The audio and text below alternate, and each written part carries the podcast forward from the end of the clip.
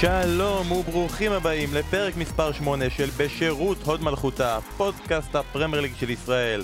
אז נשארה לנו מושלמת אחת אחרי שבועיים של טיפוס איתי מעלה, שוב יש בלגן ביונייטד, ואפרופו שבועיים, אנחנו לקראת שבועיים רצופים של משחקי עונה ענקיים. אז על הכל אנחנו נדבר היום, וחברים, אחרי כמה שבועות יש לנו גם פה איחוד מרגש, לא התראינו כבר מאז יום שבת. שרון דודוביץ', מה נשמע? על הפנים. כי הבחור הזה בא לפה זחוח, מחוייך, השפיל את מרמורק שהייתה כפסע מזכייה היסטורית בגביע הטוטו לליגה הלאומית, ובא לפה עם כל השמחה שלו של קטמון. אז יש לנו פה את אלוף ישראל לגביע הטוטו ליגה הלאומית, אסף כהן, מה העניינים? יופי, תודה, היה מאוד כיף אתמול. תשמעו, אתם יודעים מה זה בשביל מועדון, שהדבר שהוא צריך לעשות עכשיו חדש זה לבנות ארון תארים, ארון גביעים, זה התואר הראשון בעצם בגלגול הזה כקטמון, אבל לרובנו, יש את הגביע של 73 של הפועל ירושלים, שגדלנו בחסות הסיפורים של הגביע הזה, אבל רובנו, רוב הדור שלנו לא חווה אותו באמת, גם אני נולדתי אחרי, והנה, יש לנו תואר, ו-42 שנים אני חיכיתי התואר הזה, הבן שלי בן 9, אתמול עוד לא בן 9, ראה את זה, איזה כיף. זה גם קבוצת אוהדים, אז זה כאילו אתה זכית, אתה ענפת, לא? כן, זה גם יהיה התואר הכי גדול שלהם בהיסטוריה. ממש ככה. כל עוד יישאר מכבי חיפה ירושלים ב-98. זה העניין, זה היה בשבילנו גם 20 שנה אחרי ההפסד למכבי חיפה בגמר, ישבנו הפעם ממול, ראיתי את הכיסאות האדומים עליהם, ישבנו אז שבכינו אז, שהפסדנו למכבי חיפה, אז עם דורו ובלנצ'וק ואלון מזרחי. כן. אנחנו עם רגע השבוע שלנו, כבר בשבת ביססנו רגע קולקטיבי, השמענו אותו בקצרה בתוכנית שלנו פספורט, עכשיו אנחנו נשמיע את הקטע המלא, הקרוז מכריז, אלכס פרגוסון חוזר הביתה. Old Trafford, this afternoon we are honored and delighted to greet and welcome back to the director's box, someone who is truly one of our own. Without question, one of the greatest figures in Manchester United's 140-year history. And we are relieved and overjoyed to see you back where you belong. Ladies and gentlemen, boys and girls, please give the ball Mr. Old Trafford welcomes to Sir Alex Ferguson. זה היה מרגש.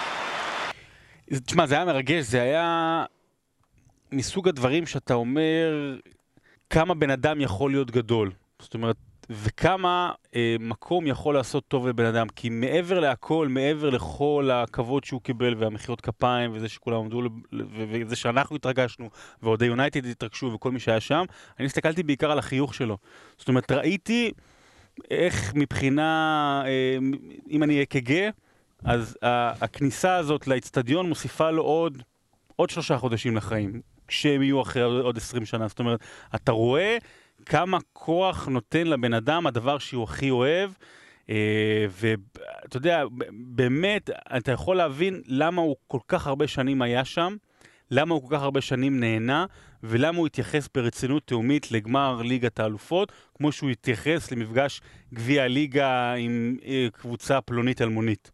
וזה היה אחד הרגעים הגדולים בחיים של אלכס פרגוסון, ואני שמחתי מאוד לראות את זה. כן, ואני חושב שזה גם היה משמעותי מאוד בתקופה שבה מנצ'סטר יונייטד נמצאת היום. זה להזכיר יותר במועדון שהרבה, גם האוהדים שלו וגם מי שמסביב מדבר על שמאבד את הזהות שלו, קצת שוכח את מאיפה הוא בא בשנים האחרונות, לא דווקא עכשיו תחת מוריניו רק, ופתאום לראות שוב את האהבה שנותנים עכשיו לבן אדם שכל התארים שהוא עשה וכל מה שהוא עשה למען המועדון, עכשיו הקהל בא ועומד ומריע לו, ובאמת עשה את זה בצורה נהדרת. והוא הזהות, הוא הזהות. זאת אומרת, זה הוא הזהות של ואנשים, כל מי, ואנחנו גם בהמשך, כל מי שמסתלבט ויצחק למנצ'סטר יונייטד, תזכרו את פרגוסון. זאת אומרת, לפני הכל ואחרי הכל, וזה יותר גדול מכל דבר אחר בליגה הזאת. אז הרגע הזה באמת כנראה הוסיף 1-3 לחיים של אלכס פרגוסון. אני מקווה שה-90 דקות אחר כך לא הורידו איזה 3 שבועות. הוא חי בפרגי טיים, זה בסדר.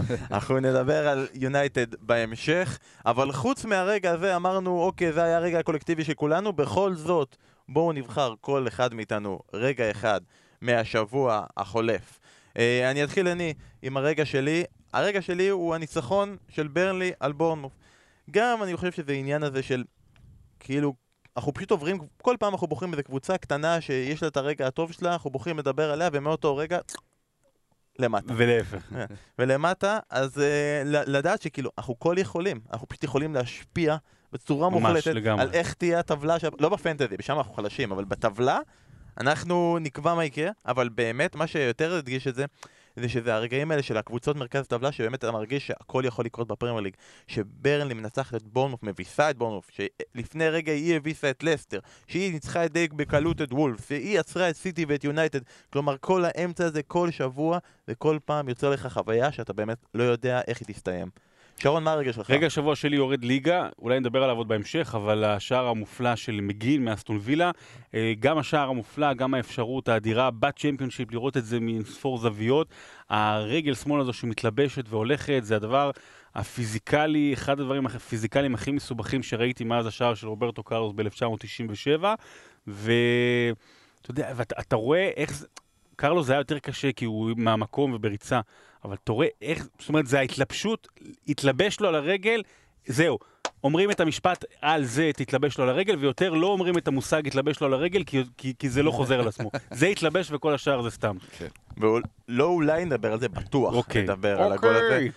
שרון, אסף, אצלך אמרנו, אנחנו ניתן לך הפעם אישור מיוחד, לצאת ממחוזות הפרמייר ליג ולבחור את הרגע שכל השבוע התכוננת אליו וכולנו התכוננו אליו, המפגש בין איינדו ואייקס, תספר לנו לכל מי שלא עקב, פספס, היה בסוכה באותו זמן. את הדרך לשם ומה קרה במשחק ביום ראשון. חוזר לחלקת האלוהים הקטנה שלי, כן, בליגה ההולנדית. אז כן, דיברנו הרבה על איינדובן אייקס כמשחק עונה מספר אחת, שהנה שתי הגדולות נפגשות בעונה ששתיהן עולות לשלב הבתים בליגת האלופות, שעשו רכש מרשים מאוד בקיץ, ובעיקר הצליחו לשמור על הכוכבים שלהם. איינדובן הגיעה מושלמת, אחרי 5 מחזורים, אייקס תיקו 1 ו4 ניצחונות רצופים, שבארבעתם היא לא ספגה שער. אבל אייקס נפצע לה לפני המשחק מטייס דליכט, הבלם שלה, ותנח המאמן החליט לעלות עם 2 בלמים שהם בעצם יותר שחקנים שמשחקים נהדר, טכני מאוד, דיילי בלינד ופרינקי דיונג שהוא קשר בכלל. זה עבד נהדר מול אייק אתונה כמה ימים קודם לכן, נגד פסו זה פשוט התרסק לגמרי. אז זה לא שפסו הייתה בכמה רמות מעל, אבל הייתה, ידעה כל הזדמנות לה לנצל, להפוך לשער. פסו פרקה אותה 3-0, דקה 35 היה 3-0, זה היה גמור. זה לא אומר כלום, הליגה עוד לא גמורה, אבל זה היה וואחד קפה לאייק של להתעורר שרגע, רגע, אל תתלהבו עכשיו אחרי 5-6 משחקים של... אתם שוב הקבוצה הכי גדולה באירופה. וואחד קפה נשמע כמו איזה קשר צעיר בטוונטה. הוא מועמד למכבי חיפה. ומה נגיד על טאדיץ'? וטאדיץ' שרון עשה עליו כתבה. שיהיה לו בהצלחה במשך הקריירה. לא, עדיין רואים את הכל נגיעה שלו בכדור, ועדיין שווה לראות אייקס השנה עם זייח וטאדיץ', באמת תענוג לראות אותם. אנגליה. אנגליה.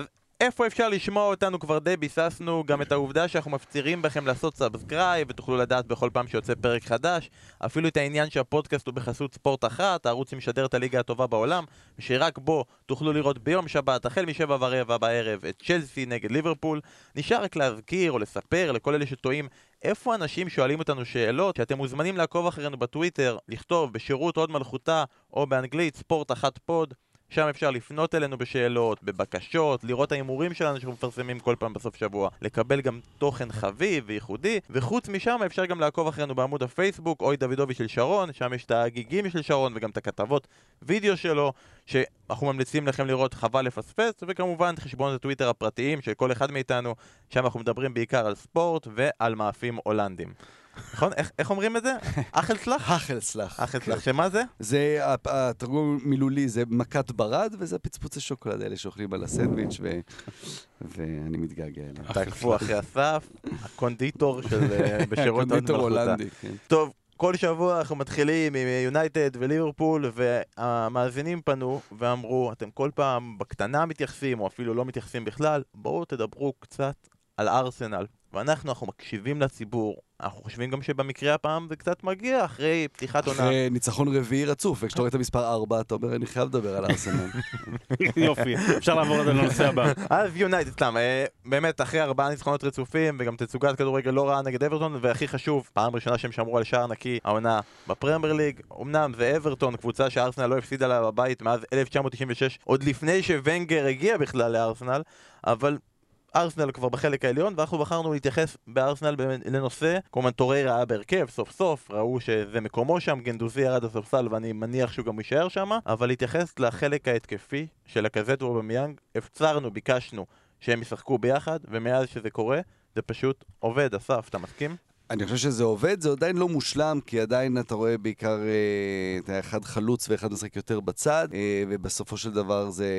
כן, 2-0 ולא צריך להמעיט, אבל זה רגע של ברק של הקזט, ועוד איזה טעות שופטים שמאשרת את השער השני, אבל זה השילוב של שניהם. בסופו של דבר אתה צריך לקחת את השחקנים הכי טובים שלך ולשחק איתם, לבנות את המערך ככה שהשחקנים הכי טובים שלך ישחקו, ובארסנל יש בעיה שכבר אין המון שחקני טופ, יש פער מאוד גדול בין כמה שחקנים, כמו השניים הללו, רמזי או זיל כשהוא טוב כמובן, לבין אחרים שהם אולי לא בדיוק ברמה של באמת של הטופ של הפרמייר ליג, אבל כששניהם משחקים זה נהדר. אני רוצה להוסיף על שניהם גם את רמזי, שתמיד היה כישרון מאוד גדול, קראו לו הלמפרד של ארסנל, אבל את ההופעות הגדולות שלו תמיד הוא שמר לנבחרת, ופתאום אולי מאחורי שני חלוצים כן מקבלים ממנו את מה שציפו. שניהם משחקים, ואני לא יודע, יש לי זאת חושב שאולי מרמזי נקבל העונה, את העונה שבאמת סוף סוף עונת הפריצה האמיתית שלו. הייתה לו כבר עונה אחת עם הרבה גולים, אבל שלא היה יציבות אחרי זה, אולי השנה זה יחזור. הוא אבל צריך לשחק מאחורי שני חלוצים, כשמלפנים יש ככה, אתה יודע, שכבת מגן של ריפודים, וגם מאחורה, אתה יודע, של כמו ששומרים בהגנה בפוטבול, של חלילה לא יגעו בו, שהוא לא ייפצע, כן. שהוא לא ייפול, כי בן אדם נפצע באמת כל הזמן. משהו לגבי העניין של מקזד ואובמיאנג, והתקפה של ארסנל, ואיזו התקפה אנחנו רוצים לראות של ארסנל. ביום חמישי שעבר שידרנו יחד עם אסף ועם סלווה את הליגה האירופית, וארסנל הייתה נגד וורסקאלה האוקראינית, והיה שם גול, ואנחנו הצטרפנו לגול הזה בחגיגה, ואני משדר את זה כרגיל, ואז בהילוך החוזר, אסף החליט לשדר את זה בדמיון שלו. והוא שדר את זה, ושווה לשמוע את זה אפילו, הוא שדר את זה, הוא לקח ממש כל שחקן, בהתקפה מתפרצת, כל שחקן בתפקיד שלו, והוא חוזר ל-2004. והוא אומר שבסופו של דבר, אצל אובמיאנג, זה הסתיים בגול של אובמיאנג, זה היה השער הראשון של ארסנל. קיטריאן חוטף את הכדור, אז אמרנו, זה פירס נתן שמאלה לאיוובי, שזה ברקאם, ברקאם מכניס לאובמיאנג, אובמיאנג זה אנרי. אז בוא נשים את לקזט במקום האיוובי. איוובי וברקאם? לא, זה, כן. בגול. ואובמיאנג שתיים את זה עם אנרי. אם אנחנו נצליח לראות שערים כאלה, אם אנחנו נצליח לראות יציאות למתפרצות כאלה, ואני מזכיר לכם שגם בשנים הפחות טובות של ונגר, היו הרבה משחקים יפים, היו הרבה שערים יפים, אני מזכיר לכם את הגול טיקי-טקה נגד נוריץ' ב-2013 או 14, משהו כזה, אני לא זוכר, אבל שוער אחד היפים של באמת בתולדות הפרמייר ליג. אם נצליח לראות את זה, יחד עם שיפור בקשיחות, יחד עם טוררה שנכנס לדברים כאלה, אז באמת יהיה יותר חופש ויהיה הרבה יותר קל גם להתאהב וליהנות מאובמיאנג ולקזט. תן לי לחזק רגע את מה ששרון אומר פה. היה שבוע ראיון באמת מרתק עם פטר צ'ך. שהיה מעולה. כן, שהיה מעולה, ממש משמעותי מאוד בניצחון. ראיון איתו, והוא אמר שבהרגשה שלו בשנים האחרונות של ונגר, יותר חשוב היה לו סגנון המשחק מאשר הניצחון. עכשיו זה מאוד מעניין, כי באמת יש את הגישה של קרויף, שפאפ הוא ממשיך שלה, וונגר למרות שמעולם לא עבד עם קרויף, הוא לגמרי נחשב גם קרויפיאני, שבהם באמת השילוב הזה של המורשת שאתה משאיר אחריך, סגנון המשחק, מקבילים לניצחון. ואיפה, תמיד השאלה היא איפה זה, מה מנצח את מה? גם פאפ הרי תמיד אומר, יותר חשוב לי המשחק הטוב, אבל יותר קל להגיד את זה כשאתה מגובה בתארים. עכשיו, ונגר תמיד יכול היה להגיד את זה בסוף שנות ה-90, תחילת שנות ה-2000, אבל איפשהו 10 שנים עברו ואתה לא זוכה באליפות, ואתה ממשיך להגיד את זה, והנה כשצ'ך אומר את זה, זה מאוד מעניין, ומה זה אומר לגבי מה שיעשה אמרי, כי יש איזשהו שינוי, אבל זה עדיין מרגיש, בטח בחלק האחורי, הרבה יותר רע, עוד מאוד לא מספיק אגרסיבי ופיזי. ואנחנו בקרוב, בחודש הבא, יש באילת כנס קרויפיאדה. כל אוהבי הספורט. אבל אתה בעצם אומר כאילו שהוא ידע שהוא עוד מעט הולך לעזוב, עוד מעט כנראה ידע את זה לפני 5 שנים, ואיכשהו זה נגרר 5 שנים, והוא אמר אני רוצה להשאיר, אני העברתי את ארסנל מתקופת הבלמים מוסרים קדימה לתקופת הארסנל המודרנית, אני רוצה שזה יישמר, ואני אשמר את זה בסגנון המשחק גם אם אני לא אצליח להשיג את התוצאות. נכון, ואתה יודע, לא סתם אנחנו אומרים, לפעמים זה נשמע לאנשים מה אתם עפים יותר מדי עם הדיבורים שלכם על שוונגר ומי שהיה שם שינו את ה-DNA של המועדון. הם באמת שינו DNA של המועדון. זו הייתה בורג ארסנל קראו. כן, ועכשיו הנה יש מאמן אחר, אבל עדיין יש טבוע גם אצל הקהל שם, גם אצל השחקנים שמביאים, צריך לשחק כדורגל יפה. זה ספורט מקצועני, צריך להביא תוצאות, אין אפס, אבל יש דרך לעשות את זה, ואת זה אתה צריך לעשות בכדורגל חיובי והתקפי, וזה באמת משהו שוונגר השאיר אחריו, ואסור לשכוח את זה. אני רוצה רגע לחזור בכל זאת לעניין של הלקזט ואובמיאנג. אני מסכים, זה לא בדיוק שני חלוצים, כי לאחרונה אחורים שאובמיאנג קצת לקח את הכנף השמאלית, אבל מתוך הקבוצות הגדולות, אלה שציפינו שהם יהיו טופ סיקס, נראה לי שזו הקבוצה היחידה שאפשר להגיד, שיש פה שני חלוצים, כי בקבוצות האחרות אין את הדבר הזה, סטרלינג לפעמים מצטרף לאגוארו, הוא במשחק עם ג'יזוס לעיתים רחוקות, וזה פשוט עובד, כלומר, אתה יכול לראות שהנתונים מראים את זה, הם כבשו שניהם ביחד, בשלושה מחמשת המשחקים שהם פתחו ביחד. יש להם ביחד 4 שערים העונה, זה יותר מכל צמד חלוצים אחר, בין אם זה ווטפורד עם גריי ודיני, ובין אם זה בורנמוף עם קינג ווילסון, שגם להם יש 4 שערים, אבל הם בועטים יותר לשער, לעומת השחקנים של בורנמוף ושל ווטפורד, ואתה רואה גם שלאט לאט הם נכנסים לקצב, אובמיאנג התחיל מאוד רע, אפשר לראות בפנטזי את הירידה שלו, יש לו 5 שערים ב5 המשחקים האחרונים שלו, כולל ליגה אירופית ונבחרת גבון, לקזט הוא פשוט סקורר מוכח, כלומר, יש לו 16 שערי פרמייר ליג ב-38 הופעות, כלומר, שער כל 161 דקות. בצרפת לדעתי כמה עונות רצוף של מעל 20 גולים בעונה. יש לו, ב5 העונות האחרונות לו, 14 שערים, זה הכי מעט שהוא כבש. אובמיאנג לא ירד מ10 שערים מאז 2011. כלומר, זה שחקנים שאם הם יהיו במגרש, הם יתנו את השערים, ובעיקר... שהם יודעים לבנות באחד לשני את המהלכים, והם אוהבים אחד לשני. בדיוק, והם לא תלויים לגמרי רק בהספקת כדורים של אחרים, בניגוד לשחקנים כמו ג'ירו או משהו כזה, שבאמת תלוי בשחקנים אחרים. נכון. אז במחזור הקרוב, ביום שבת הם נגד ווטפורד, אפשר להגיד כבר בנקודה הזאת, עם קצת ירידה של ווטפורד, שארסנל בבית פיבוריטית במשחק הזה מול ווטפורד? פיבוריטית בבית, אתה יודע, זה, אני חושב שזה מובן מאליו, אבל... זה בדיוק המשחקים אבל מסוכנים לארסנל. גריי ודיני נגד ההגנה הזאת של ארסנל? אתה לא תופתע באמת, הרי אם ווטפורד הוציא שם טקו. דיני היום פצוע למשחק נגד טוטנהאם בגביע הליגה, אז אני מקווה שהוא יוצא בשבת. שנה שבה, דיני דיבר בדיוק על ההגנה של ארסנל. זהו, ארסנל, דיני נגד ארסנל, זה מה שאני רוצה לראות, אני במקרה משדר את המשחק הזה, ודיני, אם אנחנו מסתכלים קדימה, הוא זה שאמר לפני 1.5 שנה, אם אני לא טועה, על ארסנל, שהבעיה שלה שהפסידה לווטפורד בזמנו, במשחק ההוא, זה שאין לה קהונס, אין לה ביצים. ואוהדי ארסנל יצאו עליו, וממש כעסו עליו. והם כעסו עליו, אבל מה שהם בעצם אומרים... שידרנו ביחד את המשחק הזה, וראינו את זה קורה שם מול העיניים. מה שהם אומרים בינם לבין עצמם. הם אומרים בין... אוהדי ארסנל הרי כעסו על... ווטפורד הפכה את המשחק ההוא אז, ב-2-1 זה היה מאוד ברור שהם באו כי הם רצו יותר ווטפורד וניצחו את המשחק הזה. אז אני מקווה שהמאזינים שלנו מרוצים מהחלק שהקדשנו לארסנל, ואנחנו מקווים גם שנקדיש יותר ככל שהם ימשיכו לנצח. נמשיך עכשיו ליונייטד. הם פגשו את וולף. אלכס פרגוסון היה מאוד מרגש. היה גול יפה. לא של יונייטד, גם של יונייטד היה יפה, הגול של פרד. ורגע לפני שאנחנו מדברים על יונייטד, בוא נדבר על וולף. רגע, כי אחר כך לא יהיה כוח לדבר על וולף. צריכים לדבר על יונייטד נגד דרבי, כן. גם נדבר על יונייטד נגד דרבי. בוולף דיברנו. מנדש, דיברנו, ונבחרת פורטוגל, לא רונלדו, האמת היא זה דווקא די מעניין, כי תמיד הרבה פעמים עושים את הדבר הזה. איזה מקום, נבחרת ספרד, הייתה גומרת בליגה הספרדית, אם היו משכפלים את השחקנים, אז פה אנחנו כאילו מקבלים כזה נבחרת פורטוגל המשונמכת, איזה מקום היא תסיים בפרמייר ליג, שזה נחמד. אני חושב שהגיע הזמן לפרגן לוולפס מעבר לסיטואציות הפורטוגלים, בשביל שהיא תפסיד את המשחק הבא. אין ברירה. לא רוצה, אז אני לא רוצה לפרגן להם. אם זה ככה, זה המצב, אז אני מעדיף לא לפרגן להם ושינצחו את סאות'המפטון. כן. כי הם באמת משחקים כדורגל יפה. מאוד מזכירים את צ'לסי של קונטה בסגנון המשחק, באיך שהם משחקים, מגינים, אתה יודע, שלא כאלה מוכרים. דוארטי מימין, ג'וני קסטרו שמגיע מסלטה ויגו, והם כל הזמן בהתקפה. גם אחרי כדי ז'וטה שציפו ממנו המון בגלל העונה המדהימה שלו בצ'מפיונשיפ, הוא אולי פתאום מפתיע לרעה, כי אתה רואה בעיטות כאלה לא מלאות ביטחון. אבל ראול חימנס מדהים, לא, הם באמת קבוצה שפשוט תענוג לראות אותה. ראול חימנס, הוא לא פורטוגלי, זה בסדר, אפשר, מותר.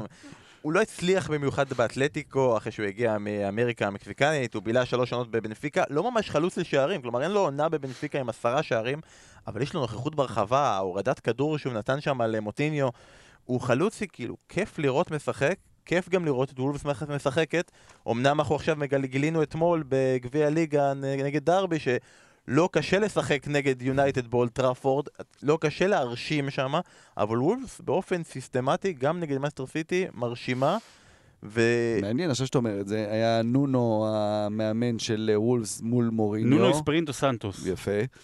שהיה שוער תחת מוריניו ופרנק למפרד, שאולי אין מישהו שיותר השפיע על הקריירה שלו מאשר מוריניו, גם אתמול עם דרבי, אז... מעניין פתאום המאמנים ש... עולים על רבם.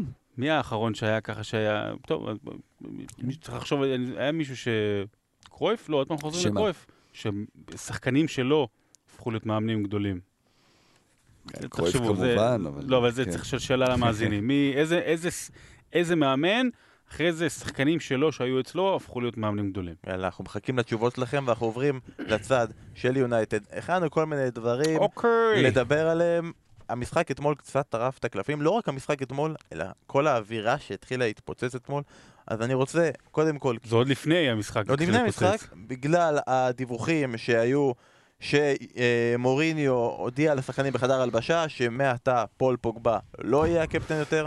הוא לא אהב את העובדה שפול פוגבה ביקר אותו בצורה מסוימת בכך שהוא אמר שבאולד טראפורד יונייטד צריכים לשחק הרבה יותר התקפה ולהתקיף. אני רוצה לשמוע קודם כל את הדעה שלכם בכל הסכסוך הזה של מוריניו מול פוגבה. עם מי אתם? זה שאלת השאלות, אתה יודע, זה באמת, אנחנו אני חושב שגם אני, גם אסף, גם אתה, אנשים שבאים מהז'רגון של איזשהו סולם ערכים, של היררכיה, של כבוד בכדורגל, אז אנחנו די צריכים להגיד שאנחנו עם המאמן. זאת אומרת, כי אם המאמן חושב שהביקורת הייתה לו במקום, אז אולי הוא צודק, ובאמת יכול להיות שהביקורת של פוגבה לא הייתה במקום. זאת אומרת, אם אתה גבר, בוא תגיד את זה לי. באחד על אחד. אם אתה גבר, בוא תגיד את זה בחדר הלבשה.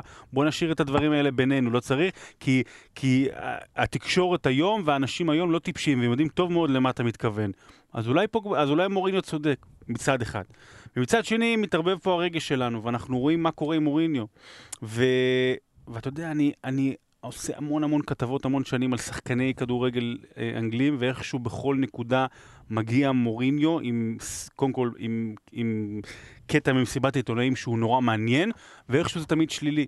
אז פעם אחת הוא ירד על דבריינה, ופעם אחת הוא ירד על לוקאקו, ועכשיו אני עושה כתבה על עזר, אז הוא ירד על עזר. אבל ירד, אתה יודע, פומבי. ואתה אומר עצמך, רגע, הוא יורד על כולם. אחרי הפנלים אתמול, שהוא ראה את פיל, שהוא ידע שכשזה יגיע לפיל ג'ונס, אנחנו בבעיה. כן, אז אתה יודע מה, אז אתה אומר עצמך, אבל זה מוריניו. זאת אומרת, האיש שמבקר את כולם, וכשצריך, אז הוא ישים אותם מתחת לגלגלים של האוטובוס שהוא עצמו נוסע בו. ואתה אומר עצמך, אני רוצה לקחת את הצד של פוגבה. ואז אתה מסכם את הכל, ואני אומר, אני לא רוצה לקחת צד של אף אחד, אני רוצה לקחת את הצד של מנצ'סטר יונייטד, ולהגיד, אתה יודע, הנה, עכשיו עלה לי רעיון, בוא נעשה מעשה לוני.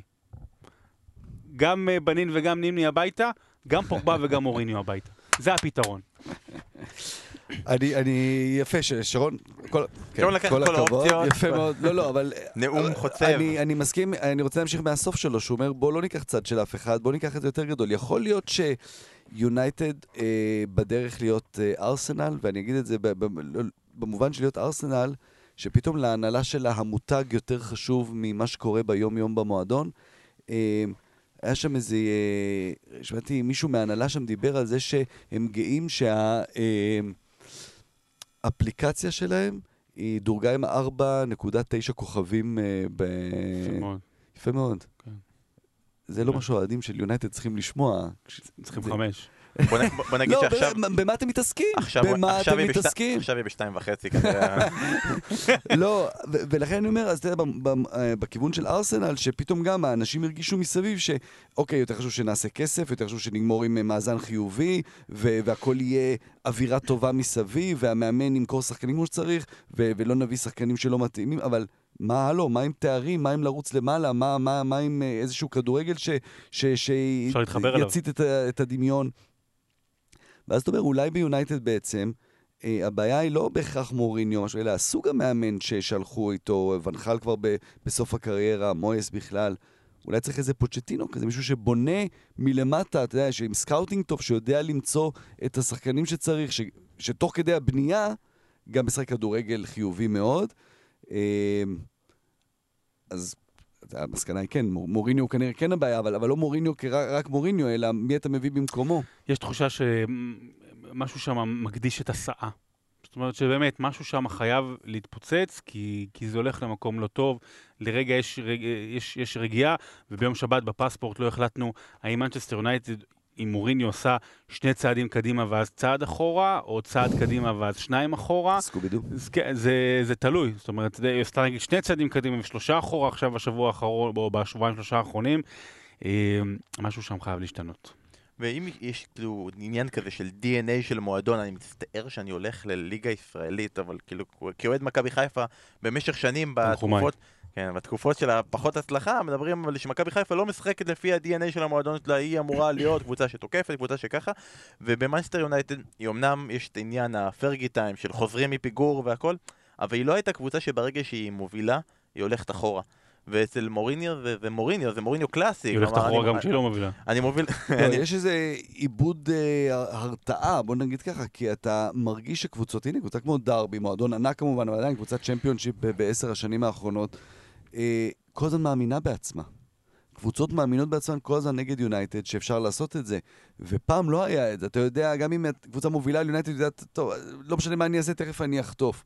והפוך, גם צ'מפיונשיפ, קבוצה שיונייטד מובילה עליה 1-0, אומרת תודה רבה, כן, תודה רבה, הפסדנו 1-0 והכל בסדר, ופה, אבל זה כן עניין של, פה זה כן עניין של מוריניו, גם... יש לי הגבלה, אבל אתם לא תאהבו אותה. נו. זה כמו מכבי תל אביב כדורסל. איבדו את ההרתעה, כאילו בליגה, באמת, זה אותו דבר, באמת, שיש איזה... אבל גם, זה שמות ענק שמתחיל מהניהול, זה גם, וזה באמת אותו דבר במובן הזה, או מכבי חיפה, כדורגל, שאתה מרגיש שזה מתחיל מהניהול, שזה מתחיל ממחשבות לא נכונות, וקל מאוד, וזה גם נכון לפנות את זה לשחקן המרכזי או למאמן, אבל זה גם המנכ"ל, וזה גם אלה שמקבלים החלטות, שהם לא ממש מחוברים למה שהקהל רוצה. אבל אם אנחנו עכשיו נחזור אחורה ונסכם ככה את הדיון בכל העניין הזה של מוריניו פוגבה. נסכם. כרגע מוריניו, רגע, הוא עדיין שם. אנחנו עוד לא החלטנו מי צודק בוויכוח, אני לא חושב שאפשר להחליט, כי אני לא חושב שיש צודק או טועה בוויכוח בינו לבין פוגבה. שניהם טועים.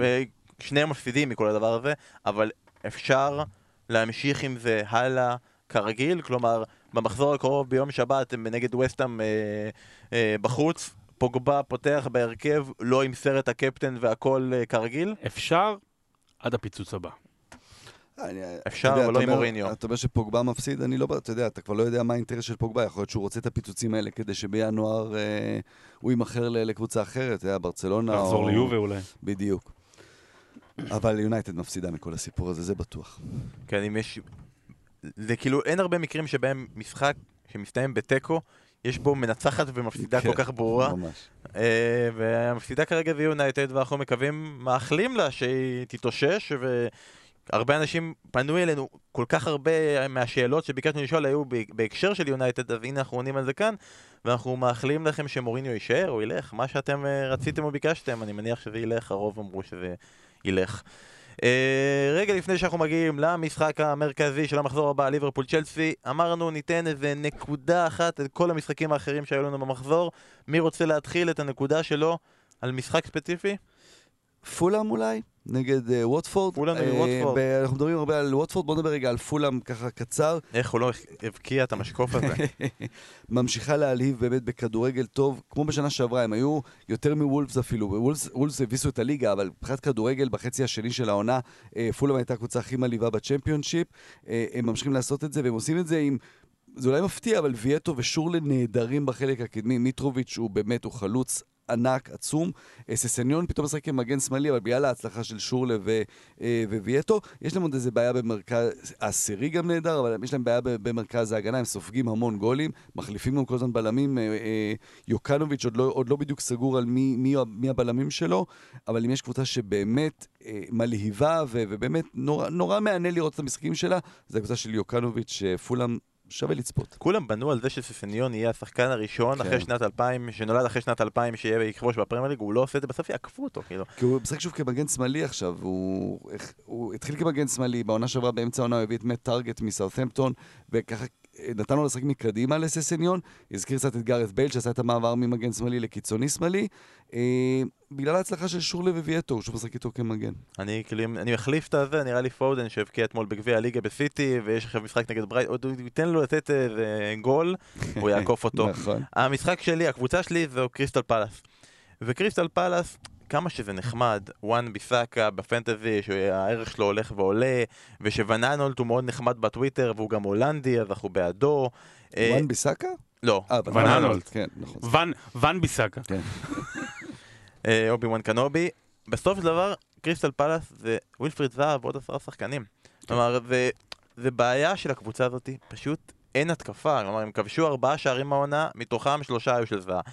אם אתה הולך לסוף העונה שעברה, זה היה הוא, וזה מגן בקרן, בנאנולט, ופנדלים של מילובויביץ' או ביתות חופשיות שלו, פה ושם איזה טומקינס, אבל זה וזה. אנחנו לא רואים כרגע עדיין שום דבר מג'ורדן היו, ואנחנו לא רואים שום דבר מבנטק, וקונר וויקאם לא שיחק כדורגל כבר שנתיים, כאילו, אז אני לא יודע אם אנחנו נראה ממנו.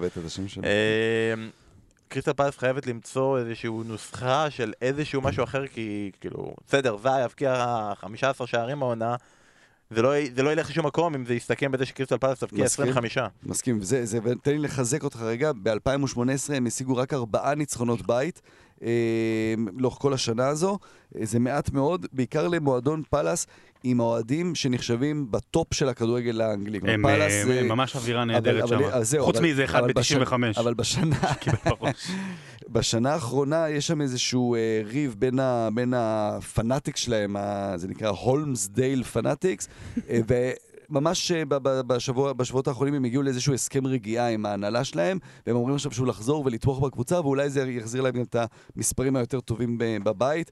טקו 0 עם ניוקאסל, זה פשוט לא תוצאה טובה לפלאס. לי הייתה טובה, אני אמרתי שיהיה טקו. למה לא היה טקו אחת? אנחנו סיימנו כרגע עם הפרמייר ליג, עוד מעט נגיע לצ'לסי נגד ליברפול. רגע, נקודה קטנה על הצ'מפיונשיפ. שרון כבר הזכיר את זה ברגע השבוע שלו. השער המדהים של אסטון וילה, הוא לא הספיק לה, הפסידה. מה זה משנה? כל כך אסטון וילה. כן, אבל זה כדאי לכם, השער מופיע בעמוד הטוויטר שלנו, תראו אותו שוב ושוב ושוב ושוב, אבל אסף, אני רוצה שתספר לנו קצת על השחקן הזה, מי הוא ומאיפה הוא יודע את הביטות האלה. ג'ון מגין, יפה, אז כן, זה סוג של, יש לנו כבר זוכה בפושקה שווארד של שנה הבאה, כי זה באמת גול מדהים, שווה לצפות בו. לא, רק תלוי אם סלח יעשה דרדלה מחר, בסוף שבוע. עדים מצביעים. אז ג'ון מגין, הסקוטי, הגיע מהיבס, מברניאן, זה בעצם, בסקוטלנד כולם מכירים את היריבות בין סלטיק לריינג'רס בגלסגו, אבל באדינבורו, שהיא הבירה הסקוטית, יש את אותו דבר בדיוק, בין היברניאן להרץ. נראה לי שאף אחד לא יודע שזה לא גלסגו, הבירה הסקוטית. יפה, אז באדינבורו זה אותו דבר, גם הקתולים, בכדורגל הסקוטי, ממש כל הקונפליקטים באים לתוך הכדורגל. כלומר, זה אלה שבעד איחוד עם אנגליה, לעומת אלה שנגד, הקתולים מול הפרוטסטנטים וכן הלאה וכן הלאה. אז זה בין סלטיק לריינג'רס, ובאדינבורו זה הארץ והיבס. היבס זה הקבוצה שכולנו אוהבים כמובן, אתם לא יודעים את זה שאנחנו אוהבים אותה, אבל כי בסרט בטריינספוטינג, אז מופיע שם התמונות שלהם, ולא משנה. בסדר, בואו נמשיך עם ג'ון מגין שמגיע מהיבס, לפני זה היה בסנט מירן, קשר אמצע סקוט בראון, באמת אחד הסקוטים הגדולים של הדור האחרון, אמר גם שהוא יחליף אותו כמנהיג הנבחרת וגם בסלטיק, כי בסלטיק הרבה שנים רצו אותו, אבל הוא, בכלל, בקיץ הזה הרבה קבוצות רצו אותו, והוא בחר באסטון וילה, הוא היה אמור לעבור ב-2015 כבר לסלטיק. עכשיו, בשנה שעברה שחק בקטמון, ירון טסלר, מגן שמאלי הולנדי, לפני זה היה בהפועל רמת גן, והוא לפני שהוא הגיע לישראל, הוא שחק בסקוטלנד, והוא שיחק בסנט מירן עם ג'ון מגין, ושתם שאלתי אותו הבוקר על ג'ון מגין, מה הוא זוכר, אתה יודע, כי אמרתי, נדבר עליו, בוא נשמע מה הוא מספר עליו, והוא סיפר לי עליו סיפור זוועה. אז באמת ב-2015, אחרונת 14-15 בסנט מירן, שהם שיחקו ביחד, מגין היה אמור לעבור לסלטיק, ובאימון הוא עבר איזה שחקן, תומפסון, משהו תומפסון, עבר אותו בין הרגליים, והתומפסון הזה כל כך התעצבן שהוא לקח, יש להם שם מין מוטות כאלה, כמו כידונים שאיתם, שמים אותם במקום קורות, והוא זרק את זה עליו, והמוט הזה נכנס במפסעה של ג'ון מגין, והוא נפצע לכמה שבועות, ואז פשוט הוא לא עבר לסלטיק בירד. לא משנה, משם הוא עבר להיבס, שיחק בהיבס, עבר לאסטון וילה. יותר גרוע מג'ון ארצון. הוא לא שחקן שמפקיע גולים, הוא יופי של בישולים וכן הלאה. הגול הזה בא באמת משום מקום, כי זה לא שחקן שעושה בדרך כלל גם את הגולים האלה. היית צריך לסיים עם הביצים. וואי, תומפסון הזה עכשיו הוא עבר להטלת כידון? בדיוק. הטלת כידון פטיש. אבל יפה, הבאתי לכם פה סיפור, עשיתי תחקיר. מה זה, פרסום ראשון? זוועות לחודשים הבאת לנו, לא נשען בלילה, כל הכבוד אסף, זה היה פינת הצ'מפיונס שלנו. רגע, איך קוראים לו שהוא כבש הגול היפה? זה שקיבל את המות בביצים, כן. כן. ככה נקרא לו מהיום. יש סיפור של אירן שטראובר כזה בתחילת הקריירה שלו בקריאת אונו. מעתה לא תקרא לזה בעיטה מסובבת, אלא בעיטה מקושקשת. יפה. פנטזי, אתם יודעים, יש לנו למעלה מ-600 משתתפים כבר בליגה, ואנחנו מזמינים גם אתכם, אם עוד לא הצטרפתם, תצטרפו, אנחנו נרשום עוד פעם את הקוד להצטרפות, זה נותן לכם את הניקוד לכם, אתם בסדר, כדאי לכם להצטרף, אנחנו מאוד נשמח. מקום ראשון שלנו בליגה, אנחנו רוצים להגיד כל הכבוד לעומר וייסברג, הוא שומר על יציבות שבוע אחר שבוע, השבוע 71 נקודות, לא, 448 נקודות סך הכל, פגע בקפטן סלח, שאומנם זה נשמע קל לפגוע בקפטן סלח, אבל אחרי השבועות הראשונים אנשים קצת הפסיקו להאמין, יש לו את וויל יוז שבישל, הגנה שהביאה לו 30 נקודות, כל הכבוד לעומר וייסברג, הוא מקום שני בישראל, מקום ראשון הוא עד קדוסי. הוא שיחק בליגת העל, שיחק בליגה הלאומית בשוויץ, היום הוא בבאקה אל גרביה. הפקיע גול שבוע שעבר. זה באמת עד קדוסי מקום ראשון? הוא משחק בבאקה אל גרביה, והוא המקום הראשון בליגה, והוא לא בליגה שלנו, אז הוא עד קדוסי, אם אתה שומע אותנו, אנא להצטרף לליגה של בשירות הוד מלכותה, כולנו רוצים אותך פה, חוץ מעומר וייסברג, שהוא פחות בעניין. אז בואו עכשיו, היה שבוע נחמד, שרון, אתה בתוך ה-50 הראשונים, אני שואף להגיע ל-200, אסף שואף שהמשחק הזה ייגמר. בעונה הכי נוראית אי פעם. אז את ההמלצה שלו קחו פחות בערבון מוגבל, בואו בקטנה, כל אחד את ההמלצה השבועית שלו, אסף, אני רוצה שאתה תתחיל. אני באמת כל כך חלש שכבר עדיף פשוט לא להקשיב לי, והשבוע שעבר עשיתי ווילד קארד והבאתי כבר את ארון לנון ואמרתי אני מאמין בו כי ברנלי יהיו טובים ובסוף לא הבאתי אותו ואז ראיתם מה הוא עשה השבוע. אלכסנדר מיטרוביץ', באמת אני רואה אותו כל שבוע, חלוץ של 7 מיליון, הוא מגיע לכל כך הרבה הזדמנויות, לכל כך הרבה מצבים, ואם אין לכם כסף בשבילו ואתם צריכים שחקן קצת יותר זול, תביאו את שורלה בקישור יותר זול, שחקן מפולאם, הם מתקפים, הם כל הזמן מחפשים את השער, שורלה או מיטרוביץ', זה מה שאני אומר. אני, ההמלצה שלי זה ללכת בהגנה על בולי, עם... הוא יחסוך לכם הרבה מאוד כסף, בעיקר אם אתם האנשים האלה שכרגע מוותרים על מנדי, ואנחנו נתייחס על זה עוד רגע. הוא השחקן היחיד בהגנה של וולפס שהערך שלו עולה. כלומר, רוב השחקנים או נשארים באותו זה, או הערך שלהם ירד, כמו דוארטי. הוא עולה לנגיחות, הוא מגיע למצבים, הוא מבקיע שערים לא חוקיים עם היד. וולפס יש לה הגנה לא רעה, אמנם היא לא שומרת השער נקי יותר מדי, אבל הוא יכול לתת נקודות. שמתי אותו פעמיים על הספסל ונשארו שם הנקודות. והיה שם הרבה נקודות. כן. ויש לו גם לוח משחקים לא רע, יש לו עכשיו סאוטהמפטון ופאלאס, ווטפורד בבית, ברייטון, טוטנהאם רק בנובמבר, כלומר יש לו חודש אוקטובר סבבה לגמרי, ההמלצה שלי זה בולי. או שתעשו טריפי על מנדי, אם יחכו ליום שישי תראו מה קורה עם מנדי, כי יכול להיות שזה לא רק בשבת הזו, אלא תקופה ארוכה, והטוטנהאם יחסית זמן טוב, למרות שעוד פעם יש שם קצת בעיה בהגנה, אולי עדיף ללכת על ורטונכן. כמו שטוטנהאם יש עכשיו קרדיף ואדרספילד. אבל אתה לא בטוח לגבי מי יעלה, אז לכו על אחד הבלמים שבטוחים, או אני אתן עצה יותר נכונה, תהיו סבלניים. שנייה תהיו סבלניים, יש כרגע קרבות די קצוות, זאת אומרת, יש קבוצות שיש להם משחקים יותר קלים. אני שוב אומר, אמרתי את זה גם לפני, אני חושב, 3 שבועות, חכו למחזור 8, אם עדיין אתם יכולים, חכו אחרי מחזור 8 לווילד קארד. אחרי ליברפול נגד סיטי, אז חכו, תעשו את הווילד קארד שלכם, הן מצטלבות לפתאום למשחקים גם קצת יותר קלים, פתאום זה עובר מסיטי שהיה לה משחקים קלים, ולכם משחקים קשים, שימו שם את הווילד קארד, ככה לפחות אני מתכנן. כאילו, אתה אומר, אתם רוצים להביא שחקנים מליברפול, אבל עכשיו זה שבועיים שלא כל כך כדאי להביא. נכון, אז חכו מחזור 8, ואז ווילד קארד ושלום ישראל. אבל אתה אומר לאנשים, בוא לחכות עם מנדי, כי בינתיים הערך שלו הולך ויורד. לא, אז 1, 2, זה בקטנה, זה ממש בקטנה. גם הוא לא ימכרו אותו כל כך הרבה בקרוב. יש לך אותו? כן. ואתה נשאר איתו? עד שישי. אני כבר מכרתי אותו שבוע שעבר עם הווילד קארד. המשכתי הלאה. גם אנחנו. אנחנו גם ממשיכים הלאה, זה היה פינת הפנטזי, מאחל לכולנו הצלחה בשבוע הקרוב. אנחנו עוברים למשחק המרכזי, באמת עכשיו זה מרגיש, לעומת, זה מרגיש כמו משחק עונה, זה מרגיש כמו משחק גדול, חבל שצ'לסי לא הצליחה להוציא 3 נקודות מול וסטהאם, וזה היה בילדאפ מושלם של המושלמות. יום שבת, צ'לסי נגד ליברפול, שבת, 7:15, שידור ישיר בספורט אחת, ספורט אחת HD. אנחנו נדבר פה, גם נעשה קצת השוואות בין שחקנים ספציפיים שבחרנו, של נדבר על אם היינו בונים את הקבוצה המושלמת, מי מהם היה בקבוצה שלנו, קצת על נקודות חולשה, קצת נקודות חוזק, קצת זה, אבל אני רוצה רק להתחיל בקטנה, ליברפול, עוד לפני שהיא נגד צ'לסי, לדעתי נתנה את השבוע הכי טוב שלה, עד עכשיו, לא בפרמייר ליג, אלא העונה. אני רוצה לדבר על המשחק דווקא נגד פריס סן ז'רמן. נתנצל, זה היה בערב יום כיפור, ופשוט הייתי עם הילדים, אז לא צמתי. אז ראיתי את המחצית השנייה בעיקר, ראיתי קצת מחצית ראשונה, אבל הרבה מחצית שנייה ראיתי. לא ראיתי את ליברפול משחקת ככה. תקשיבו, רבותיי, אנחנו מכירים את ליברפול עם קלופ, אנחנו מכירים את ליברפול נגד קבוצות חזקות, נגד הסיטיז למיניהם, וכל הקבוצות שהן ברמה שלה או יותר. היא נותנת לקבוצה השנייה להחזיק יותר בכדור. היא זו שממתינה ויוצאת מתפרצות. פתאום לא, פתאום מחזיקה יותר בכדור נגד פריס סן ז'רמן, פתאום היא מנצחת בדקה ה-90, למרות שזה שוב נראה, הנה היא מאבדת יתרון.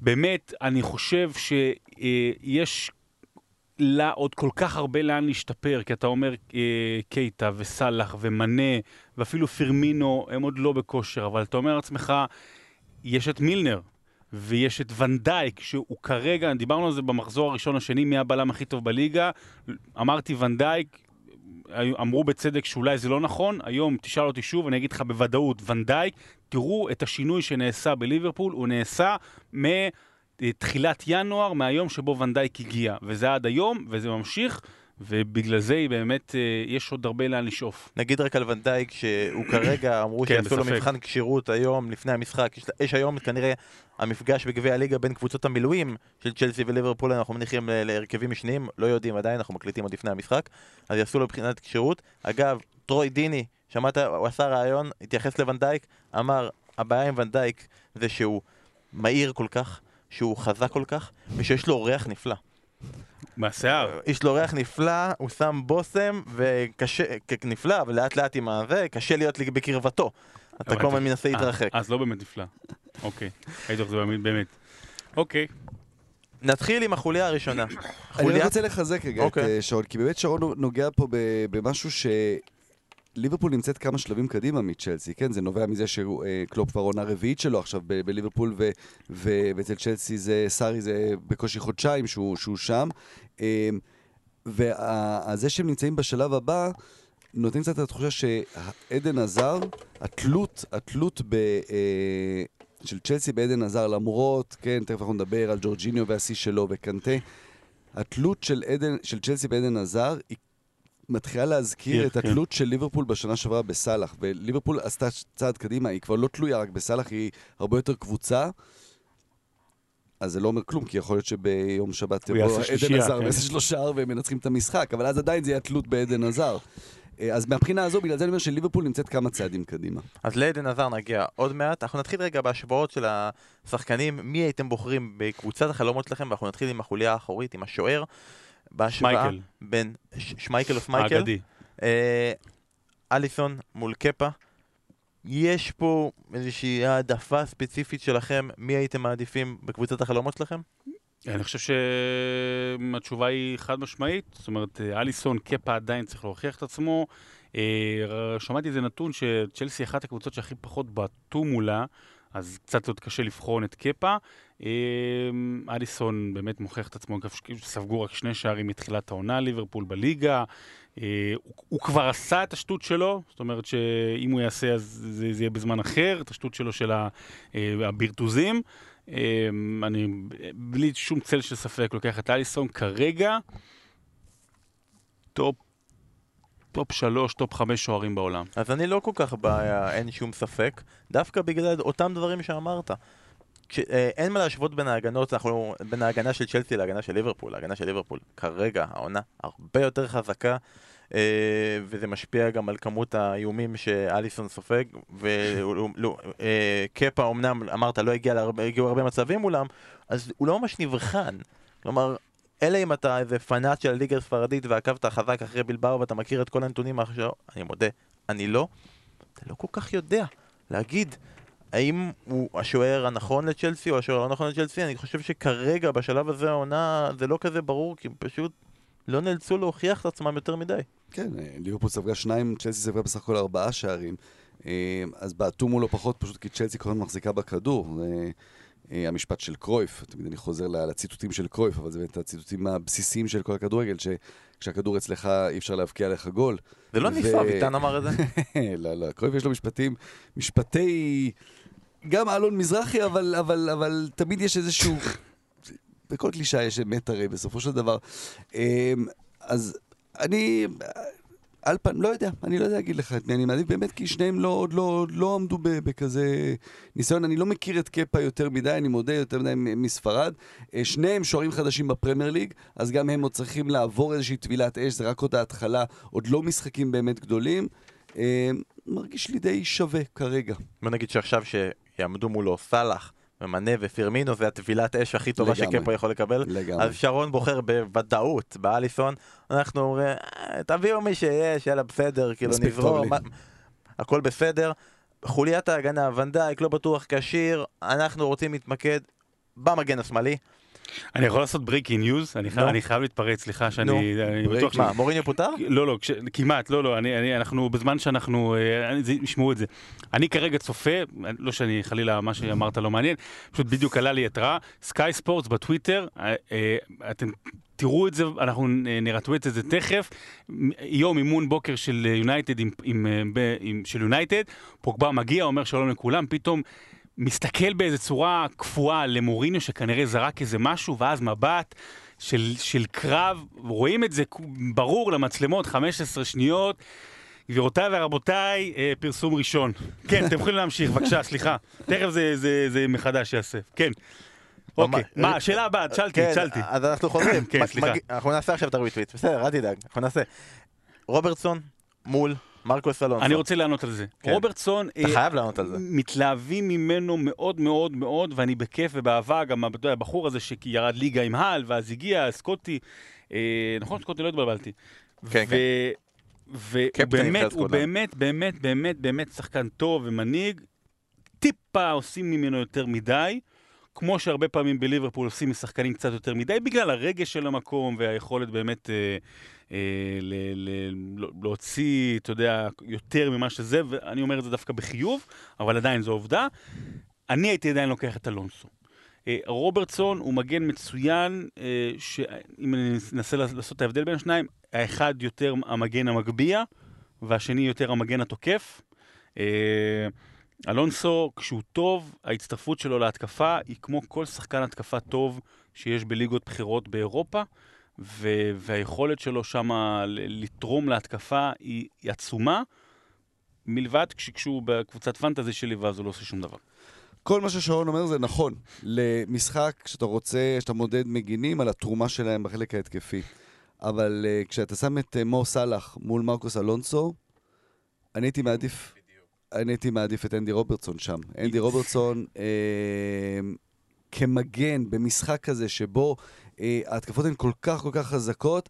אני רוצה בהגנה שלי קודם כל שחקנים שעושים הגנה, שיודעים לעמוד מול שחקני התקפה. אז רוברטסון לא צריך לעמוד מול סלח כמובן, אבל זה יהיה פדרו או וויליאן, וכאן במצ'אפ הספציפי הזה אני הולך עם רוברטסון.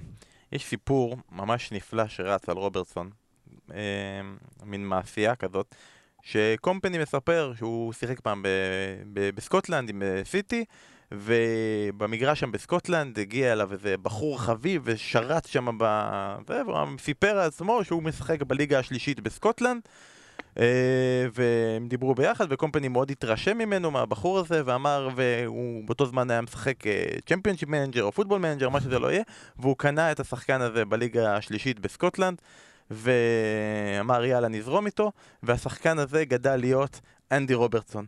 עכשיו, זה סיפור נפלא. וואו. הוא לא נכון. חבל. הוא לא נכון, הוא המצאה.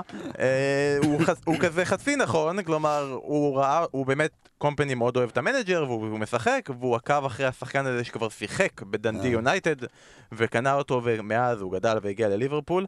איזה ישראלי ישחק בדנדי יונייטד? טלסניקוב. יפה מאוד. הפתעתי את עצמי אפילו. איפה מרציאנו שיחק? מרציאנו! רוקי מרציאנו? רוקי מרציאנו שיחק באיבס? אירנווין. לא, אירנווין. לא, גם שיחק בסקוטלנד, שאלה טובה. איברנן. גם אלברטו נבדה, הארגנטינאי שהיה בישראל, גם הוא שיחק בדנדי יונייטד. תמשיך. אבל לענייננו... הייתי ששיחק בנבדה. לענייננו, אני מסכים איתך, כלומר, רוברטסון, אלונסו יופי, התקפה והכל, יהיה לו בצד הזה שלו את סלח. וסלח שמה, רץ שמה בטירוף, אם הוא יפקיר שמה, אני לא הייתי רוצה את אלונסו שיפקיר לי שמה, כי הוא נורא אותה. תשכח שיש לך 3 קושרים אחוריים לפניו, שמשחקים בצ'לסי, אבל אני רואה לה, אתה הולך, אתה בצד שלי, הכל בסדר. אז אנחנו, עד עכשיו אנחנו מתואמים, שרון שמה... בסוג בטוויטר. החוליה הבאה אמרנו... That's what she said. לא נלך על שחקן, נלך על חוליה. חוליית הקישור האחורי, אם אפשר לקרוא לזה. בעיקר בצ'לסי יש לנו את קובצ'יץ' ויש לנו את קנתה ויש לנו את ג'ורג'יניו. בליברפול יש לנו את ויינלדום שבאמת נותן עונה מדהימה עד כה. זה לא מרמז על מה אתם יכולים לענות, אבל ויינלדום אחלה, מצוין. ויש את קייטה שגם הוא בקשירות יחסית, אז יכול להיות שזה קייטה או אנדרסון, ולפי דעתי מאוד משפיע על התשובה. ויש את מילנר, כלומר בהשוואת חוליה הזאת. השאלה איזה קייטה נקבל? איזה קטע נקבל? נראה לי את נבי קייטה. למה שאני עברה פה, זה עבר מלמעלה הבדיחה, אבל לא חשוב. אתה צריך להסביר לנו את הבדיחה. איזה קייטה. אני רוצה לענות, בסדר? כן. פה יש פה, לפי דעתי, ניצחון מוחץ. יש פה, הוא שואל, יש פה שני אנשים, אני רוצה לענות, אתה תענה, ואני אענה אחר. אוקיי, אני רוצה לענות ראשון. יש פה ניצחון מוחץ לקישור האחורי של צ'לסי, ללא ספק. זאת אומרת, גם אם אתה אומר בחירת נבחרת חלומות, מה שאני אומר, כרגע קייטה בחושר לא טוב, ויינלדום, גם אם ההתלהבות שלכם הוא אחלה וכל טוב ויפה, אני גם שם אותו עם איזשהו גג מסוים. מילנר נהדר, כרגע, רגשית, אני לוקח אותו כמעט חוץ, על פני כולם, חוץ קנתה, אבל ז'ורג'יניו התחבר בצורה נהדרת. קובצ'יץ', אתה יודע, מתחיל להזכיר תפקיד מטיץ' כשהוא היה בצ'לסי. אני רוצה לגעת ממש בנקודה על קנתה שאני ראיתי השבוע במשחק נגד וסטהאם, זה משהו שיכול לעבוד בעיה, ואני קצת לא מבין את סארי, הקטונתי, כן, אבל אני לא מבין את סארי. משהו משחק קדימה מדי? אמר את זה אסף עוד אחרי המשחק השני, שהוא משחק קדימה מדי. ואז תראה מה קרה, היו לו 3 מצבים לשער לקנתה, אחד נגיחה חופשית לגמרי, אחד עוד ביתה, ועוד פעם אחת שהוא בכלל לא הבין שהוא צריך לצאת מנבדל. קנתה לא ראיתי אותו אף פעם שם. עכשיו, מי שיודע, אני באמת אהוב נפשי, התמונה שלי בפייסבוק זה קנתה. זה לא אתה? לא, יפה. השתזפתי. הולדתי. אבל הוא לא צריך להיות שם, וזה יכול להיות בעיה. זאת אומרת, אתה לא רוצה שקנתה יהיה שם, אם כי אני מבין את היתרון שזה נותן, שאתה יכול באמת לעצור את ההגנות כבר של היריבות, ממש באזור הרחבה שלהם. זה איזשהו מהלך שהוא לא ברור לי מצד סארי, אבל אתה לוקח את הקישור האחורי, בלי עניין ההפקעה, אין ספק שצ'לסי. אז הפעם, אני איתך לגמרי, אני גם חושב שהפעם, במשחק הזה מול ליברפול, אתה לא תראה את קנתה כל כך קדימה, פשוט הקישור האחורי של צ'לסי בעניין הזה, הוא מנהל את המשחק בצורה מדהימה. ג'ורג'יניו במשחק האחרון נגד וסטהאם חילק 180 מסירות, הכי הרבה מסירות למשחק פרמייר ליג ב-15 שנים האחרונות, וזה לא חילק מסירות, הנה הוא מוסר לבלם, הנה הוא מוסר לשוער. מסירות גם קדימה, מסירות שגם יוצרות משהו, מסירות שיוצרות המסירה הבאה, שבמקרה נגד וסטהאם לא הגיע לכלום, אבל בכלליות הוא נכנס לפרמייר ליג, כמו שהוא היה בליגה האיטלקית, שנתנו לו שטח והכל, גם אם לא נתנו לו שטח, הוא מסוגל לעשות את זה. קנתה הוא קנתה, ואנחנו יודעים את היכולות ההגנתיות שלו, לאט לאט סארי מלמד אותו שהוא צריך יכולות התקפיות. קובצ'יץ' במקרה הזה, לפי דעתי, כרגע הוא עדיין החוליה החלשה, הוא עדיין לא הוכיח את עצמו, היה לו משחק אחד נפלא, שהוא נכנס כמחליף, גם נגד ארסנל, ושינה את המשחק מאותו רגע.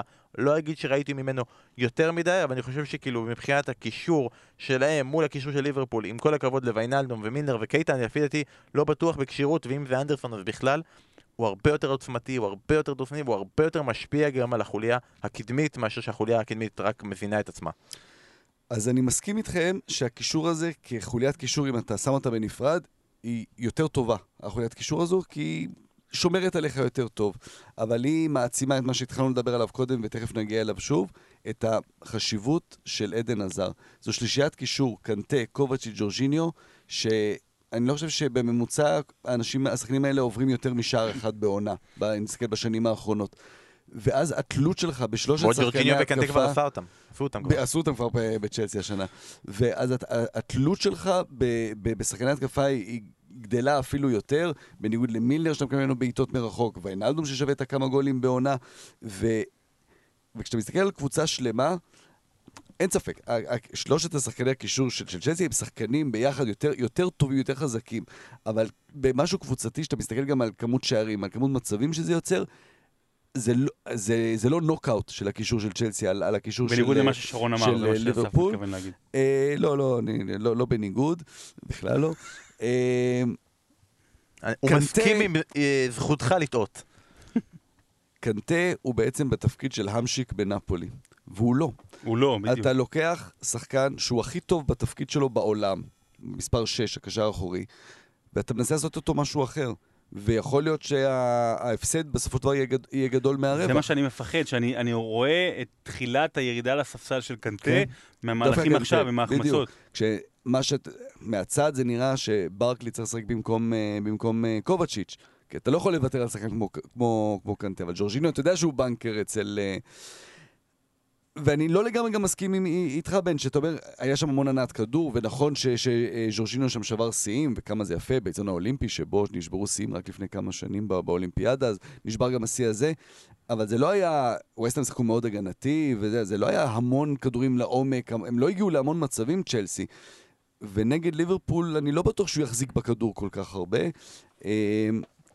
אני מסכים איתכם, זה הקישור של צ'לסי, אבל זה לא נוקאוט על הקישור של ליברפול. אוקיי, אנחנו נדלג כרגע עדיין על החלק ההתקפי של הקישור, אנחנו נקפוץ ישר לחלוצים. ג'ירו, כנראה, מול פירמינו, אני אתחיל במקרה הזה.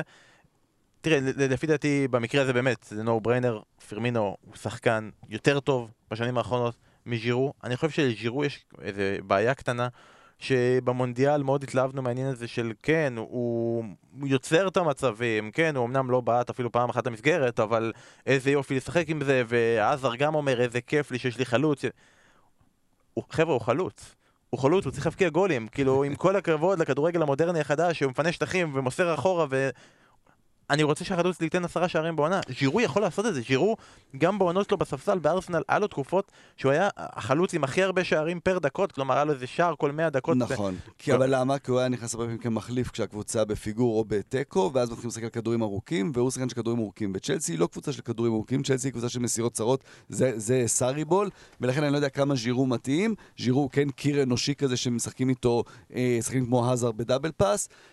פירמינו היתרון שלו, שדיברנו על השלישיית קישור מול שלישיית קישור, אז פירמינו, בכל התנועה שהוא עושה, הוא בעצם מחזק את שלישיית הקישור והופך אותה לרביעייה, ואז בעצם הוא מחזק את הקישור של ליברפול, אבל כן, פירמינו על ג'ירו. אז אני רק אחדד, אתה אומר כאילו אנחנו בחלוץ מודרני, או ג'ירו צריך להפקיע.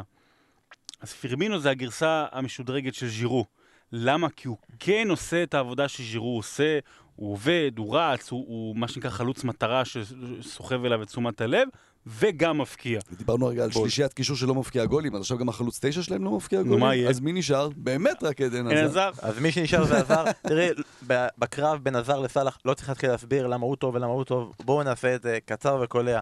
בקבוצה שלכם, בכדורגל שכונה, עזר או סלח, מי הייתם בוחרים? אסף, תבחר. אני את עדן עזר, אני אקים עליי פה כמה אנשים, אבל כן, בקבוצה שלי בשכונה, בעיקר בשכונה. לא, לא בשכונה, עזוב, במגרש הכדורגל של ה... כרגע, בכושר הנוכחי, את עדן עזר. גם בכושר הנוכחי, גם קריירה, זאת אומרת, גם עם העונה האחרונה, איפה שעזר נמצא בקריירה שלו מבחינה היסטורית, ואיפה שסלח זה 20 קומות הבדל, בוא נשים דברים בפרופורציות. אין לי בכלל ספק שעזר שחקן טוב יותר כמעט בכל פרמטר מסלח, אולי מלבד הכיבוש, וגם זה כי הוא פחות רוצה לכבוש, ואם אתם לא מבינים מה אני אומר, חכו בבקשה לכתבת סוף השבוע על עדן עזר. אז באופן מפתיע, ממש לא חשבתי שזה יקרה ככה, יש לנו קונסנזוס, גם אני הולך על עזר, וזה היה מעניין מאוד משם. כשהוא טוב, וזה קרה לפחות 2-3 עונות כבר בקריירה שלו, הוא טופ 5, בואכה טופ 3 בעולם. אבל זה מעניין, כאילו, מה שאתה אומר זה נשמע כאילו עזר הוא בדרך למעלה, שלמעלה לצערנו בעולם הכדורגל זה כאילו לריאל מדריד, וסלח אולי לא לשם. לא, סלח יגיע, יכול להגיע לרמד. לא, לא, מה שאני בא להגיד כזה דבר, שעדן עזר הוא למעלה כבר 5 שנים. סלח למעלה כבר 1.25 שנה. תעשו עם זה מה שאתם רוצים. אוקיי, אז שלושתנו בחרנו בעזר, והאחרון זה המאמן, קלופ מול סארי. אם עכשיו, מי המאמן של הפועל קטמון? ליאור זאדה. ליאור זאדה. אז אם הוא עכשיו הולך הביתה, מי אתה מביא? קלופ או סארי? אז בוא נבהיר, ליאור זאדה לא הולך הביתה, ליאור זאדה צריך להיות הגירו של הפועל קטמון, אבל אם לא, את מי אני מביא? את... וואו, שאלה יפה, לא יודע, שניהם נהדרים, קלופ נראה לי. פשוט כי יותר כיף ללכת אחרי קלופ, כי הוא יותר כיף. כן, אותו דבר דרך אגב, אפרופו סוגיית עזר וסלח, סארי הוא 3-4 שנים בטופ של מאמני כדורגל אירופי, וגם פי אנשים 2.5 נגיד את זה ככה, וקלופ הוא כבר 7-8 שנים, אז אין לי ספק, אפרופו של ליברפול יותר מחוברת, לקלופ יש יותר ניסיון, וקלופ של השנה מאוד מאוד מפתיע, כי הוא לוקח את היסודות שלו, ומביא יסודות של דברים אחרים, למשל מעולמות הסארי, אז הוא באמת הרבה יותר מגוון כרגע. גם חייבים לבחור בקלופ, כי אם אתה בוחר בסארי, החדר הלבשה יסריח כל כך, איך אתה מנקה את הריח הזה בכלל. אז אנחנו מסכימים כולנו על קלופ, ממש בקטנה לסיום על צ'לסי ליברפול, תחזית, כלומר, הימורים עוד נגיע, אבל... זה יהיה משחק בשליטה של מי, זה יהיה משחק של גולים, זה יהיה משחק שיכול להחזם, אל תגידו את זה. לא, נראה סוג של ליברפול כן של שנה שעברה, כי צ'לסי בטח פה היא תחזיק בכדור, תניע אותו, ליברפול יכולה לחכות לה באמצע ולצאת לה למתפרצות, יש לה התקפה של ליברפול יתרון על ההגנה של צ'לסי, אני חושב שנראה משחקים דומים של ליברפול לשנה שעברה, המשחק הזה מאוד תלוי בעדן עזר, איך הוא יגיע למשחק. משחק עונה, ליברפול צ'לסי, אני רואה, אתה יודע, במחצית הראשונה הקפטן מחליק, ואז איזה חלוץ שם גול. לא, אבל לא, זה על פניו. דמבבה? דמבבה. אחרי זה שחק, שמרו לו את הרגל בטורקיה, לא, נראה לי כעונש. אבל זה אמור להיות משחק עונה כזה עם הרבה שערים, לא משחק עונה סטנדרטי. זה אמור להיות, אני באמת צופה 4 שערים ומעלה. אני לא צופה 4 שערים ומעלה, אבל אני אגיד שליברפול לא שמרה רשת נקייה מול צ'לסי בליגה כבר מאז 2011, ולפי דעתי היא לא תשמור גם הפעם. אני לא אופטימי, אבל אנחנו נגיע לזה בהימורים. רגע לפני סיום, אתם שואלים, אנחנו עונים. הפעם באמת רוב השאלות של בן קלטי ותומר ויונתן הררי ואביב בן ישראל, כולם שאלו על פוגבה ומוריניו, ומתי מוריניו ילך, אנחנו התייחסנו לזה, אז אנחנו נגיע לשתי שאלות קצרות אחרות של אנשים שהתעניינו בדברים שהם לא מוריניו.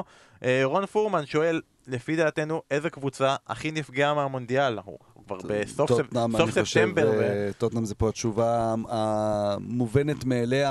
אנחנו רואים את הארי קיין, איך הוא נראה לא לגמרי טרי ורענן. המון שחקנים שהגיעו עד לטופ 4, גם הבלגים, גם האנגלים. לוריס שלא משחק כי הוא פצוע. אז טוטנאם לגמרי.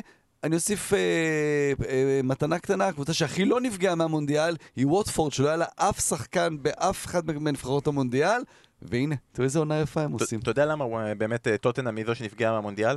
כי במקום לעבוד על האיצטדיון החדש, כל העובדים ישבו וראו כל היום את המונדיאל, ועכשיו הם אמורים להיכנס רק במרץ.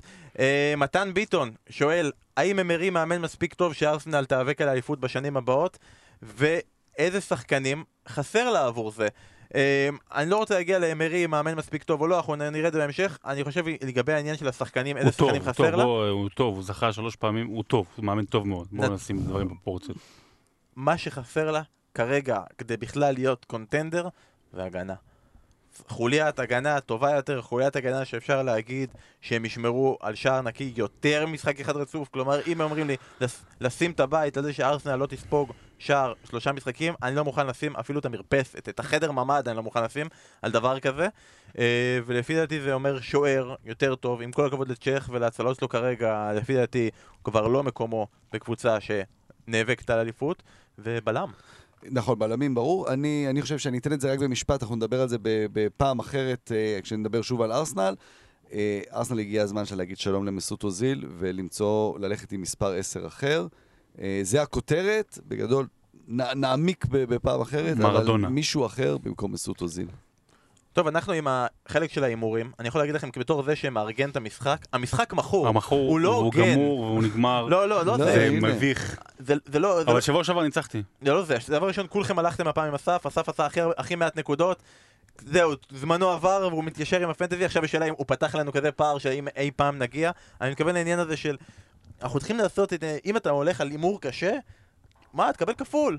הלכתי על טקו הימור של יחסים, אבל זה כבר ב... הלכתי בטקו של ווסטהאם צ'לסי, תן לי כפול. בעונה הבאה. אני הבאתי לעצמי כפול, יאללה, לא, סתם.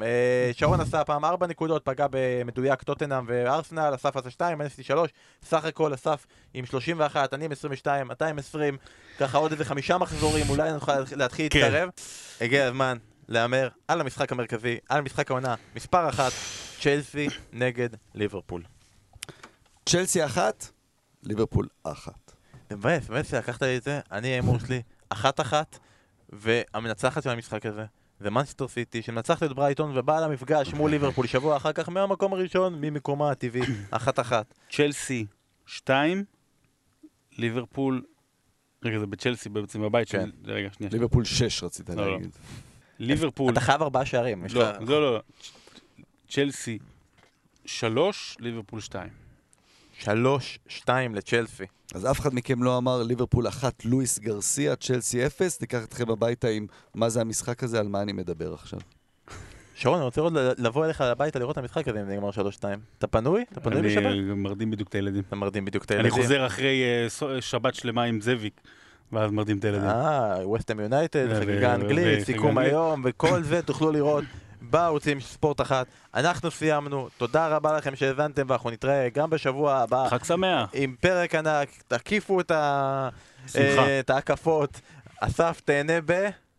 מקדוניה, סלוניקי הולך לביתו של פטר נאומוסקי משחק של ורדר סקופיה בדיוק בדרבי, אני נוחת בסופיה ומשם נוסעים לסקופיה היית צריך להיות בסופיה. אוקיי, בוא נמשיך להגיד ביי. בוא נסיים ונגיד להתראות ותהנו ממשחק העונה צ'לסי נגד ליברפול. בן, שרון ואסף, מאחלים לכם סוף שבוע נעים.